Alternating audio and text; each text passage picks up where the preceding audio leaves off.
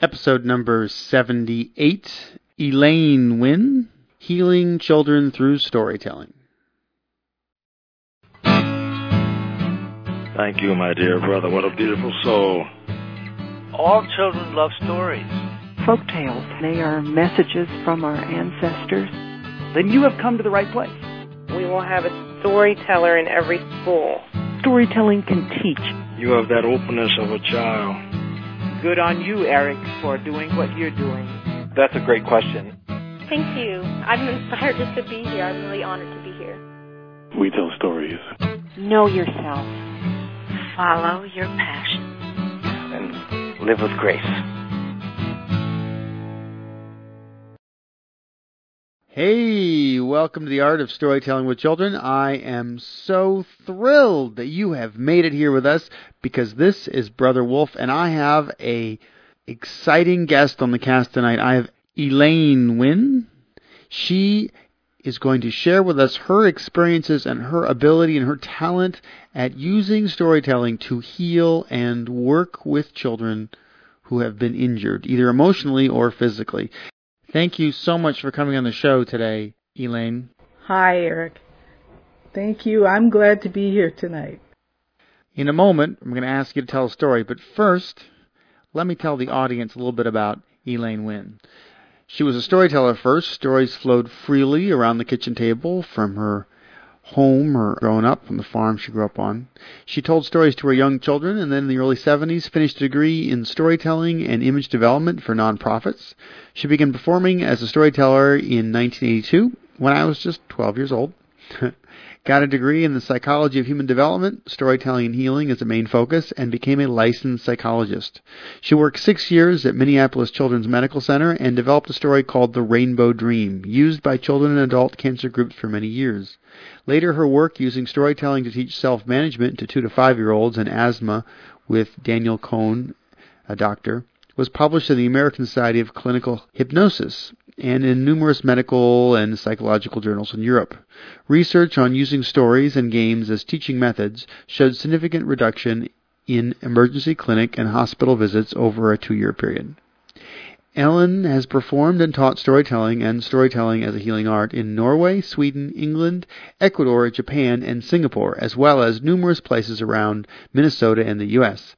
Last year, she presented a performance workshop at the 12th Annual Pediatric Emergency Management of Humanitarian Disasters in Cleveland. She won grand prize with her husband, storyteller Larry Johnson, at the Tokyo Video Festival for a storied exchange between children in St. Paul and London. She and Larry conduct and teach about Cousin Camp, which they developed with their 13 grandchildren. So, Elaine, do you have a story you'd like to share with us tonight? I do. Now, I don't know if any of you have a brother or a sister, but if you do, you may or you may not ever argue or ever have argued with your brother or sister. That could be. Well, once in a while, my brother and I used to argue.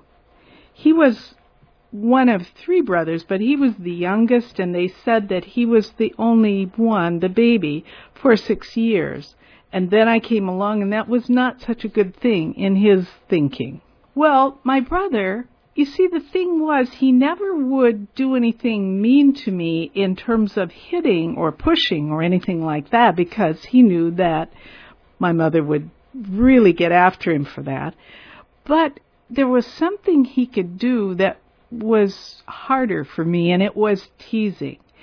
It wasn't even words teasing. Have you ever seen that kind of teasing that's just a raised eyebrow or a shoulder flipped in your direction. Just an odd little kind of thing that makes you know that you're being teased or you're being kind of pushed around. Well, he did do the verbal teasing too, the talking teasing. Well, maybe your brother or your sister never does that. But that's what my brother did. And one day we were outside.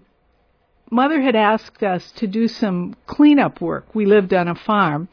And the cleanup work was to cut the pigweeds. He was cutting the pigweeds, and it was my job to stack them up. Pigweeds are really tough to cut. They're, they're strong, forceful weeds, and some of them were as tall as I was at seven years old. We were cutting those and stacking them up. I don't know what the argument was about. At first, it all started really easy. Little Buck was around. Buck was our border collie puppy. We raised border collies. We love border collies, and that was one thing we agreed on. We love Buck. We love to play with him, and we were occupied with him in between stacking the weeds and cutting the weeds. But then the thing happened. And it just went on and on until I was so mad, so mad at my brother. I, I just was getting to that point where I couldn't see very well anymore. I don't know if you've ever had that happen to you. It's really not a good thing. And I got so furious that I took a big pigweed and I just swished it around in the pig muck. You see, we were right out by the pig pen. And I swished it in there. And I say muck because muck, pig muck is different from mud. Mud is dirt. Pig muck, well, that's worse than dirt. And I swished it in there, and as I turned around to where he was, he was sprinting to the house. I thought, I'm going right after him. I'm gonna go after him and get him. I went up, but he was already inside. Now, mother, mother was on the telephone. She was on one of those old fashioned phones that we used to have that were on the wall. Do you remember the ones? Well, you probably don't remember the ones, but there was a kind of phone that you talked right into, and if your telephone was on the wall, you had to face the wall. And then it had another piece that was a receiver.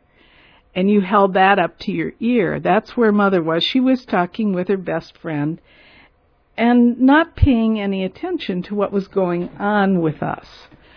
Well, my brother was sitting on a chair, leaning back, and he had that look that I disliked. That look that teased me even further. And when he leaned back on a kitchen chair, he looked more strong and powerful than he did in ordinary time. And he was just so, so maddening to me that I took that pigweed. I walked up to the window. There was a screen on the window, and he grinned, saying, uh, "Go ahead. Why didn't you hit me with it?" And I took that pigweed, whacked it up on the screen, and there was splattering all over, inside, on the windowsill, around the window. And Mother ended her telephone call. She turned around to me. She saw what had happened, sort of, and she said, Elaine, what are you doing? And then she came outside. All right, young lady, that tone of voice. You can clean it up. She got the cleaning supplies, the water, the brush, and there I was rubbing on the screen and with the brush and taking the rags and cleaning it off. My brother came out and he said, uh, I think I'll go ride the horse. So he headed out to ride the horse while I cleaned the screen for two hours. And you know, I thought about a lot when I was cleaning that screen, and the one thing I thought was, he's never gonna make me mad enough so I'll do anything like this again. And as far as I remember, he never has. So that's my story. Do you use the story when working with kids who have temper issues? Um, yeah, sometimes with relationship issues too, and you know it would depend on it would de- depend on the situation. You know, sometimes you you don't want to encourage temper, but on the other hand, there's there's just a, I tend not to tell or say what stories are about, but with this one, I do kind of end it with a little bit of resolution because there is a learning in it for sure. You know that when you're so out of control with anger, you can really hurt yourself, and that's really you know a valuable and important thing that I might want to communicate. I do it, you know, I, I tell a story in groups. I've done it in schools and I've, I've done it in many places, other places where kids are. And it's, you know, when you're when you're telling to an audience where you can see the eyes and the faces, you you get that feedback that really um, changes the story every time. But yes, it's a very valuable story for that. And you can't, you know, I've used the story with adults too. And, um, but one of the things with children, I think, that's very valuable is that sometimes they like to know that adults do things that are kind of, or have done things that are kind of wacky and aren't really right, or what somebody would say wasn't right. And in working with kids, it's a fine balance between being able to manage your own behavior and also having the courage and the imagination to do things sometimes a little bit out of the box. But these are, uh, you know, these are, yeah, that's a very good story, actually, Eric. you said a moment ago that you don't like to explain your stories. Yes. Do you think that in terms of health and in terms of the benefit for the listener, that stories are more healing when they are not explained, when they don't have a clear moral that's outlined at the end? Oh, yes. I think in general, stories speak for themselves. I wouldn't say that there's necessarily more benefit. I think it depends on the situation and it and it depends on the story. So, um, I I think that in general, stories are very powerful and they speak for themselves. What you want, you know, when when you tell a story to someone in a healing place, you want. I'll say that the best thing as a teller you can do is to know what the story means to you as deeply as possible tell it as well as you can. And and if you're in a room uh, with one person or a small group of course it's it's different from being in a larger group. You want to you know uh, uh in tai chi there's a there's a description called soft eyes. Well i think you need soft eyes and you need soft presence because it can be very overpowering if you're one on one with someone and telling a story. So you you moderate the tone of the story and the way you tell, uh, given you know to the to the situation. Uh, but you you cannot ever predict what someone will get from a story. And that's the exciting part, the dangerous opportunity.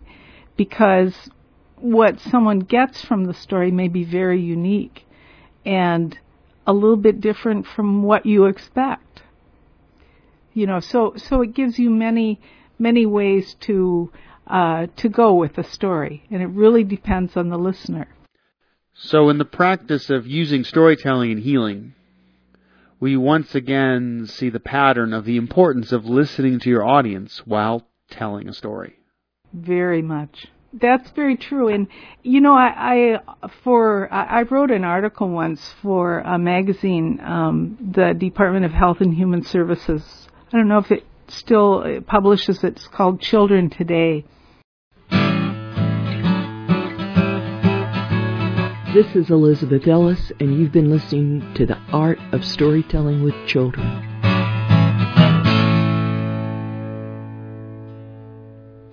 With working with this type of storytelling, it becomes particularly important to be very sensitive to the mind field of emotions that patients or the audience may be going through and to tell stories that are mm-hmm. effective at at offering hope or healing to the audience. Well, I mean, yes, and I I said I realize you know there's there's probably uh, many people from many different areas of storytelling on the call, and I I have often said to parents. Um, don't worry about being therapeutic with your storytelling. Just the act of doing the storytelling will will be therapeutic. And that's true if someone, um, if if you're not trained in some therapeutic work, I, I always uh, suggest to people find someone that you can work with who is doing a specific kind of healing work and work with that person. You'll gain a lot from it and they'll gain a lot from you as well. But then taking the story and working with it, telling it as as wonderfully as you can and knowing the story for yourself. Because when you know the story yourself there's a great healing quality that comes from the story as it comes out of your body as as you have internalized the story. And then if you're connected with it the listener will connect with it in their own way in the way that they need to connect with it I think that it's really important to not try to be therapeutic unless you are eh, unless you have that intention that you're working in in the way of being a therapeutic storyteller.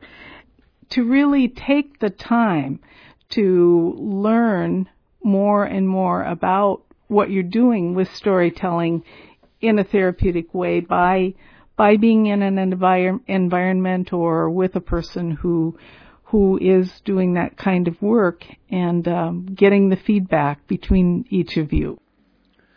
What has your experience been like with your various work experiences and storytelling? Is most of your storytelling experience in a work setting with a psychiatric environment? Yes, it has been. You know, it was very uh, funny. I just want to say this little piece. We were uh, really blessed. Larry and I were in uh, Germany a good number of years ago and had the opportunity to meet uh, Dr. Wolf Dietrich Siegmund. He was a psychiatrist that ran uh, a a psychiatric hospital in Germany, and he was called the fairy tale doctor and he was one of the people who formed the International Storytelling Association after the Second World War.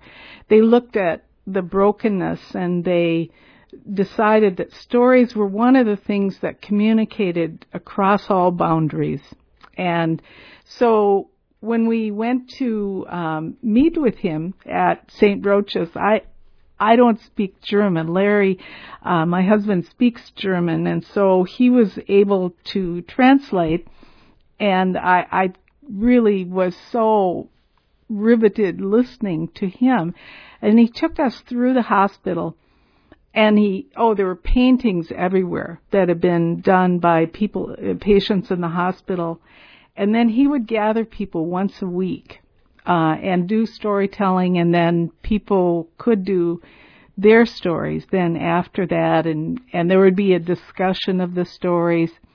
But he said, "Oh, the most important thing is dance and movement." Even better than stories, though I do love stories. And, uh, you know, that, that's something actually kind of I have done sometimes movement and story or done it with someone else. But uh, that that is a very significant thing um, in healing. I think the the opportunity to have have movement and story together. I I started out uh, my clinical work. I worked at Children's Hospital in Minneapolis, and um, hospital work is very challenging because you never know what's going to happen. You know, the children, the child may have to go for uh, shots or, or may have to go for tests and uh, or may not be feeling very well. You could make a plan to do something and it just won't work out. And then you might plan a little storytelling in a community room in the hospital. And again, one person might come or no one might come or maybe seven people would come. You just you have to really be willing and able to go with the flow of the lives of the children. And when I worked with the kids with cancer, one day I came, I was going to tell a story in one of the wards and the oncologist doc had uh, give had the nurses give the kids squirt guns because he realized that he was the person that would really cause a lot of pain for the kids. And even though he was helping them, it wasn't pleasant. And so he wanted them to be able to get him back a little bit. So I was getting ready to tell a story and all of a sudden he came into the ward and the squirt guns erupted. Everyone was in this massive water fight in the room. And it was, it was one of the most delightful days that I ever spent uh, working on the wards with kids with cancer. But uh, that's an example of how unexpected things can be there. Uh, what I was doing there was creating a story, and it's called the Rainbow Dream, and it was a story that was created for the kids to learn how to use uh, relaxation mental imagery to help them with their symptoms. And some of the kids said that they thought it helped them in even more ways than that. But to manage the symptoms of, of their cancer and uh, one day I had gone in to tell the story to um, mom and and uh, her uh, the, the girl was in the room in bed and her little brother was there. And I asked her what she thought of relaxation mental imagery because people had been teaching her how to do this. And she said, I think it's dumb. And I thought, oh great, here I've come. I'm going to tell a story now.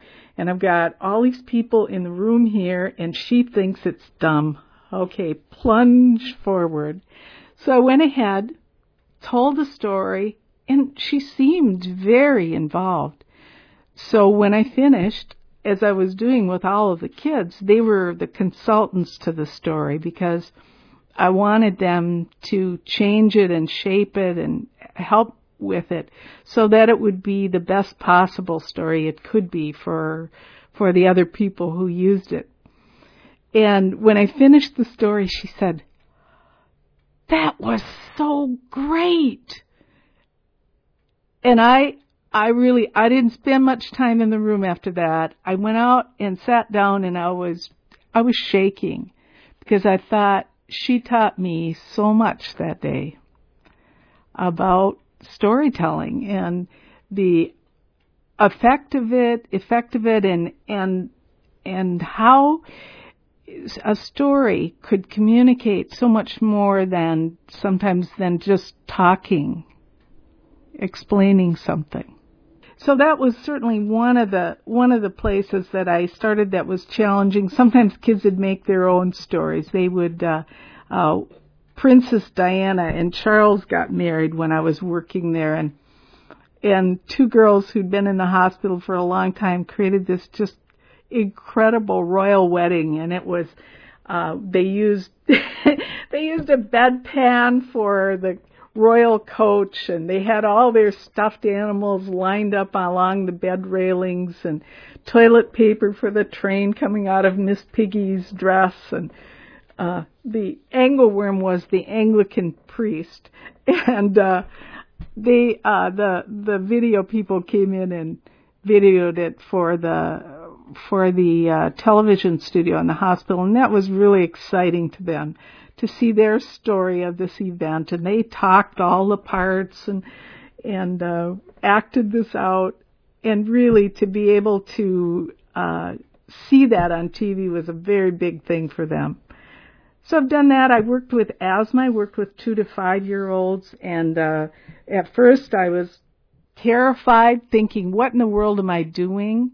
working with two year olds I found actually and the parents confirmed that the two year old kids did the best because they hadn't learned habits that they needed to change. And, uh, the kids as they got a little older did, but uh, we were very excited because they learned a lot of ways through the stories and the games that they could cope with their asthma symptoms and the doctor visits and hospital visits dropped um, significantly during the time, the two years that we were working with that project and doing uh, doing the stories.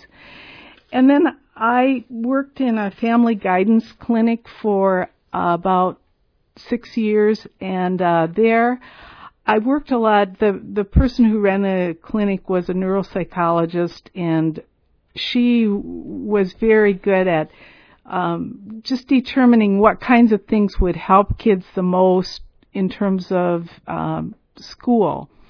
And so sometimes I'd go to schools and I'd need to tell a story of, uh, you know, of what's happening with this particular child and how could we make it better.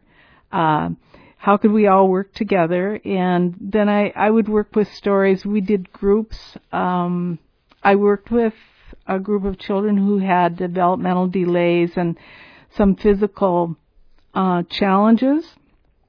That was just a wonderful group. It was a um, young teenage group, and and uh, again, they taught me so many things. But um, uh, so I'd work with. Hold up here. Hold up. Um, I I got a bunch of questions that come out of the stories you've been telling. All right. About your experience using healing stories in these different settings. Yeah.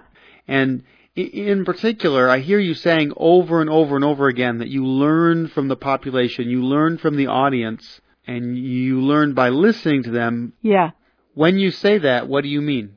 Well, I always try and and everyone that I know does this work, you know, you always think ahead of time. You have some intentionality. You also trust intuition some of the more exciting things that I've had happen have come from a flash, and that worked just fine. But it, it's so important to listen because, you know, like I said before, how people, you know, when you go and listen to a storytelling performance, you know, probably every person in the room has a different place they entered the story. But um, for me, when I started this, I didn't know anyone else who was doing this work. And so it was just something that it was a, a drive. It was like something I just had to do and and knew that I was going to do. Um, and I think in a way that made me more humble because I I I knew that I didn't know for sure what I was doing and uh but I had supporters. You know, at the hospital, the doctor who ran medical education and the assistant physician there were they just understood how stories could communicate. And that that was one of the things that really pushed me forward to continue with it. But I think if you listen to what someone says, then you can begin a dialogue that comes out of the story. And you can set the environment where the, their story becomes um, more they're more willing to begin to share their story very often. And and it becomes more that way. The more that story is in the room the more likely the person is to to tell more of their story. And uh one of the first times i worked with a a child just had so many, many harsh uh, realities in his life. And I told the Giants Junkyard, and this is a story that Larry wrote some years ago for a collection here in Minneapolis. And um, the giant is transformed, so that was wonderful for him. But also, just the fact of his being a giant and he wanted me to tell that story every time we met. I did it five times. That was again a place where you asked about the learning. He taught me that when I would go into a room with a child, that to that child I was really big and they were really small. And and that's true for adults in general. And I didn't I didn't understand until he taught me how much, how big that is for a child to feel that smallness and vulnerability. But, you know, after five times, he didn't want to hear the story anymore. He was ready to move on. He'd learned, he'd gotten from it what he needed. I've never performed at a hospital. I've never performed in front of an audience of of people who are terminally ill or sick in some way. And one of the things that comes to mind for me listening um, to you talk about this subject is is in particular what stories should I bring to such a performance? If I had the opportunity to do such a thing, what material should I be bringing to the table? You know, what what is an appropriate um, base of material to work with? Well, I think folk tales are a really good uh, start because folk tales have a simple format and I like folk, folk tales. They're kind of satisfying because there's a sort of justice to them a lot of times, and I, I think that is a satisfying feeling to communicate. I think that done with care, uh, personal experience stories can be really good. You know, music is always good. If you do something with music, you like to sing or can sing, or you do something with a music a person with music. That's very enjoyable. I think that um, certainly stories with uh, a lightness, with uh, some feeling, and with um, I would say in in general, uh, until you get to know the environment, certainly a gentleness to them because when children are in the hospital, uh, they're struggling with things that most adults have never faced, and many times. And so, uh, things that spur them on, make them feel lighthearted, uh, comforted. I, I remember once Larry w- worked at the hospital. He he did the TV station, and before I was there, uh, one of the doctors called and a boy, uh, boy was really having a very challenging time and uh, having a really difficulty breathing and and the doctor called him up to tell a story. At that point it didn't matter what the story was. It was the process of storytelling which became comforting and relaxing. And I think that's an important thing to remember and uh, your voice I think that communicating warmth and friendliness through your voice is very powerful. And also, you know, the range of your feelings in the story, communicating that with feeling is just really an enormous healing tool. It's, it's as important as visualizing in some way what's happening in the story as a communicator. What about working with other populations? When you're just starting to do uh, that kind of story with a group.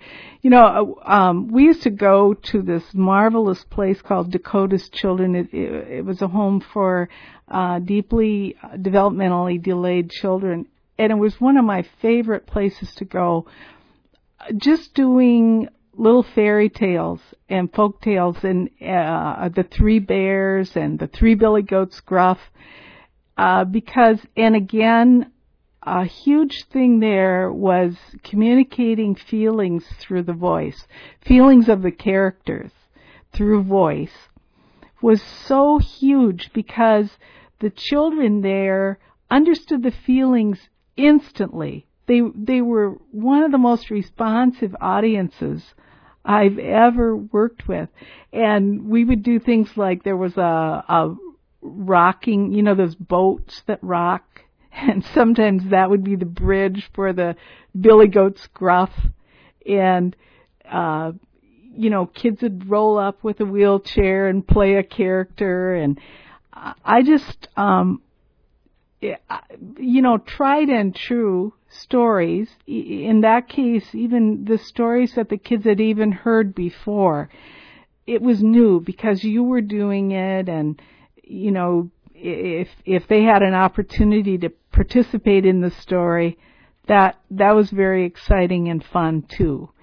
So, um, stories that if, if you're working with a group, stories that have movement or that have sound or slapping your knees for a sound effect or uh, calling, you know, uh, putting your hand around your voice and or around your mouth and calling out, asking them to be a part of it, singing, all of those things can really uh, be a wonderful healing part of the story. And again, you know, the healing part of it is your voice, your presence, your love of the story.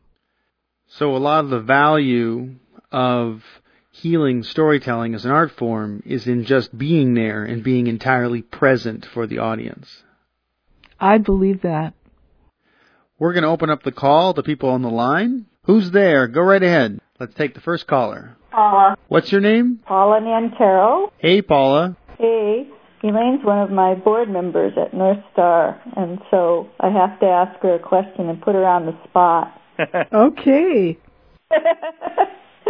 um, I'm just wondering, Elaine, when you uh, when you tell stories, is when kids are in trouble, is it ever appropriate, or have you ever done a story in which the the character is undergoing something traumatic? Is that helpful, or is it better to distract them with things that make them feel lighter? I, I was talking more generally, you know, when Eric asked me about that question, but yes, absolutely. Um, one of the sets of stories I love is Nancy Davis's um, uh, stories. Uh, she has a whole series, a collection of working with trauma with stories, and one of my favorite ones is a child who's just criticized from morning until night. And in this case, it's parents and then it carries over to school and everything because every, there, there's just distraction going on, um, constantly. And he decides to go away and he, he walks away and takes a nap and gets a message from this healing fairy or healing person in in the woods and who says uh you got to check your eyes. You've got these cloudy contact lenses on. And try it. Take them off. So he takes them off and or you've got your ears are plugged. You know take those earplugs out of your ears and you'll be able to hear. And he realizes and this can be about a girl or a boy but um they realize that uh they you're not seeing i'm not seeing well. Uh, now i can see better. I can hear better. And and she says you know when you go back there're going to be people that that have cloudy contacts and they got plugs in their ears.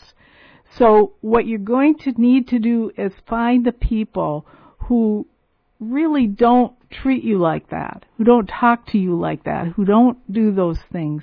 And you know, you'll go and and you can be with them and you'll find that they will know you and understand you in a different way. And so he does that. He goes back. Nobody even noticed he was gone and um that he's able then to be more careful and just stay away from people who are mean to him and and um and doesn't hear a lot of the things that were once bothered, that once bothered him so much. It kind of rolls off, and uh, so it, it, it has a resolution. The story has a resolution to it. Some of the stories are more metaphorical.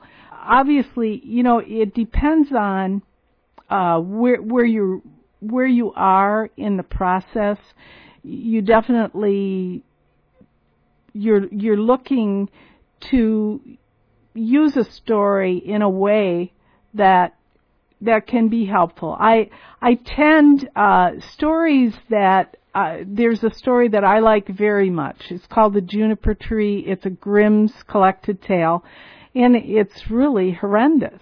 Uh, that the the boy is kind of tricked by the stepmother, of course, the evil stepmother story, into killing his little sister. She's tricked, the, the sister's tricked into killing the brother, knocks his head off. And there's this whole process where the boy becomes a bird and flies around and keeps crying out this story and finally in the end uh the the stepmother is she's killed and the little sister is reunited with his little sister and his father. Well, I've told that story in performance sometimes, and people are so grossed out by it. It really is the truth. That story is a true story, as far as I can tell. That would be a story that I have told to adults more often. Sometimes the story, the harshness of what happens is transformative because the person's able to say, well, I see this is happening in my life, or I see this is happening to my child, and I'm going to stop this, or how can I stop this, and what can I do to make this different?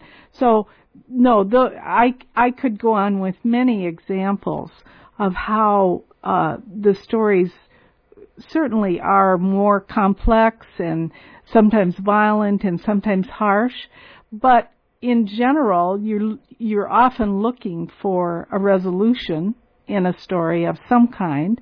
It may not be the answer, but certainly you're looking for resolution and and also working a lot with formats where the person's own story can come out. Next caller, go right ahead. Yes, uh, Sarah from Mississippi. Um, Elaine, have you ever worked with teenagers or, or young adults with addiction problems? Addiction problems. Yes, I have. And you're going to ask me, uh, I bet, about stories? well, you know, yes. And my what I'm involved with, I'm, I'm in an opportunity where I am doing some storytelling at a recovery center with women, young women, probably um, in their 20s and we do discuss the stories. And I always have this little pang about that um, because I think there's something lost in discussing. But then they like it, they like the discussion, so it seems like we gain something too. And I just wanted to share that I experience it as a quandary and just wonder what your take is on it. A quandary in discussing it. No, I think in the therapeutic uh, value of stories, that environment, that it's very valuable to be able to uh, not even necessarily um, talk about the story. I bet you find this sometimes that the stories trigger other things for people and they begin and it may veer off into a direction that doesn't even seem related to the story but it works out just fine and i think that when you've created a story environment, that th- there's it's a rich place where people can um, can go with it to where they need to go. Is is that does that sound right to you? Yeah, they love it. It's like I can do no wrong. I could go in there at this point and tell anything, and they would love it. Um, so they're getting something out of it. Yeah. Yeah. I'd like to recommend um, two books to you. Sure. Uh, one of them is Tatterhood, which is a wonderful collection of multicultural folk tales from around the world of strong women. And the other one is Jack Zipes' wonderful book of feminist folk tales called Don't Bet on the Prince. And I've spent many years reading those stories of both those books to my daughter. Okay, thanks. Well, thank you, Elaine. Yes, thanks for being here. Go ahead. We'll have one more. We got we, we got time for one more caller on the call tonight. Go right ahead. Uh, this is Carol McCormick. Hi, Elaine. Hi, Carol. I was wondering if you've done storytelling with dying children or dying adults, and if there's any um, things you'd like to say about that in that situation. Oh, let's see. I I have um yeah, I have done that. You know, what's interesting about that is I've done more of working with people shaping their own stories. But I think that, you know, a story that I love that's uh, in that environment is um, like Meat Loves Salt. Uh, it's kind of a King Lear. I'm sure you know that one. Um, yeah, it, and uh, you know, it's such, in a way, such a tragic story about uh, how a child, how how a parent really doesn't listen to the child, and then uh, how the child uh, really can't give the parent what they need, you know, as they're aging. A meat love salt is a little bit different because the child really does give the parent what he needs. Um, and I, I think what's really good about it is that there's the the realization that a, a wound has been made and that that there's there's sorrow and there's forgiveness in it. Um, I think I think those are good stories because um, wherever the child is um, or the of the adult is, there's a resolution, uh, a life review process going on, and I'm sure you've you've seen that where there's value in looking over the life, and it, it's it's hard to see that with kids because um, they ha- they they are at a stage of life that is so much older than their years. But yet, I, I used to call the kids at the hospital the ascended masters sometimes because they seemed so, so wise. So that would be one type of story that I can think of. Like Meat Love Salt about that too is that it explains that people uh, think of love in different ways, how they show love. Yes. The father didn't think she loved him. Yeah. You know, he wanted he wanted more grandiose things. Right. He couldn't hear her language. You know, another story that I like that is about that is the Psyche and um Demeter Demeter I'm sorry, Demeter and uh Persephone story. Yeah, because uh there's one version of it and I always put this in the story when I tell it. Demeter can't hear words on a slant. She can only hear words up and down or crossways. And Psyche, or, or I mean, um, Persephone, on her way back is kind of lost, and it happens that Leto, Demeter's friend, is able to hear words on a slant. And um, that, that would be very uh, applicable for kids that have had a near-death experience, like a dress rehearsal of their death. Yeah, they they know where they're going and they're excited about it, but they their parents are so sad. And have you had children tell you stories about that? Mhm. Yeah, I bet that's a big big relief for them to be able to tell you. Yeah, that it's okay, but but that they that they are wise beyond their years. That they realize it would be hurtful for their parents if they acted excited about what's going to happen. Yeah. Puts them in a awkward situation. Yeah. Well, I'm I'm running into an awkward situation here because while I'm really enjoying this conversation, I also am running out of time. So I'd like to leave us here, and I'd, I'd like to invite any audience who is listening to if if you know someone who has been using storytelling in a healing situation for over 15 years, I would like to invite you to send me their contact information and let me know some of the work they've been doing so that I can examine them as potential interviewees to come on the show as guests. This is Ruth Hill. I'm Brother Blue. Poor fool, I know nothing.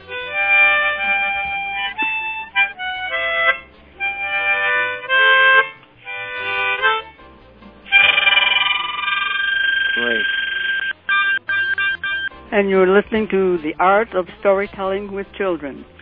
She's wise. She know everything. Do you have an offer, Elaine? An offer I do. I I uh, do a group uh, that is a storytelling group with critiquing and and uh, the conversation between the storytellers of spiritual and psychological stories. That's one thing.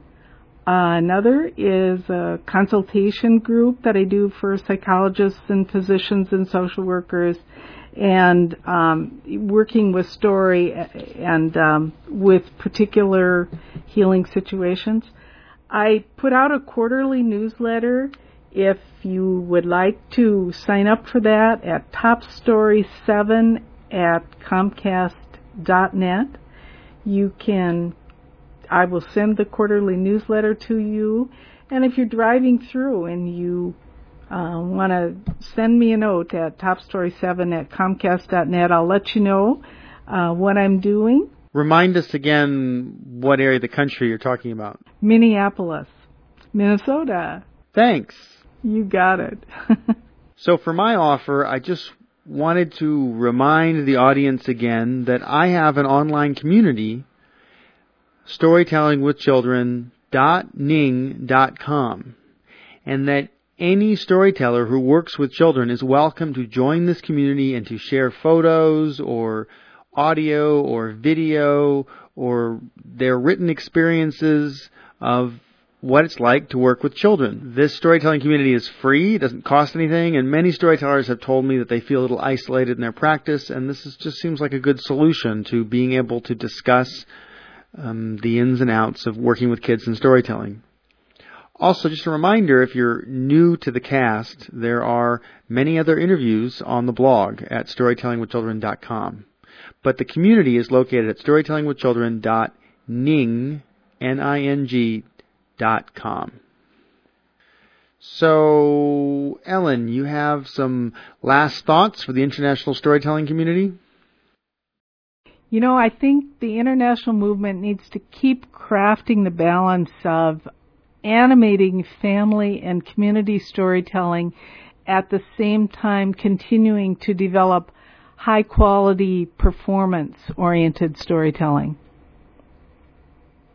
I, I like that balance. I, I think that uh, empowering families and communities to tell stories more and more is very, very important.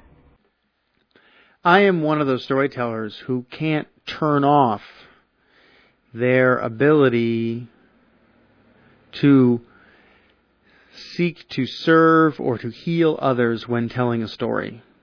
Every story I have, every story I tell has a hidden agenda. And I am continually dumbfounded by people or storytellers who talk about the value of entertainment in stories as if that is why you tell stories. Because for me, storytelling is all about how you heal through stories, how you heal individuals, communities, and culture. So, listening to tonight's conversation, I am just astounded, I am just astonished by the possibility that modern medicine might accept storytelling as an acceptable form of healing. Uh huh. Which is essentially what we're talking about. We're talking about using storytelling in very conservative, very mainstream medical situations. That's right. Which is just amazing. And I have to find other people who are doing this. I have to. All right, our time is up and our show has come to an end. Bye, Eric. Goodbye, everyone. Thank you for being here. Even though clinical psychologists all over the country pretend they're not in when I call because they hear me say this. This is Brother Wolf, and be listening to The Art of Storytelling with Children. This guest has written a post for the blog at www.storytellingwithchildren.com. You can make a comment or ask a question in the blog comment box about this discussion. If you wish to join a future discussion live on the call, go to www.storytellingwithchildren.com and sign up to the email alerts to receive future notices of shows. This show was conceived, hosted, and produced by me, Eric Wolf. And to support the show, you may learn more about my storytelling work by going to www.ericwolf.org. The music was created by Mary Kay Croft, and we are much indebted to her contribution. This podcast is the responsibility of Brother Wolf Storytelling and is distributed under a Creative Commons non-derivative license. That means you can copy it and give it away, but you can't edit it or sell it. Thank you so much for listening.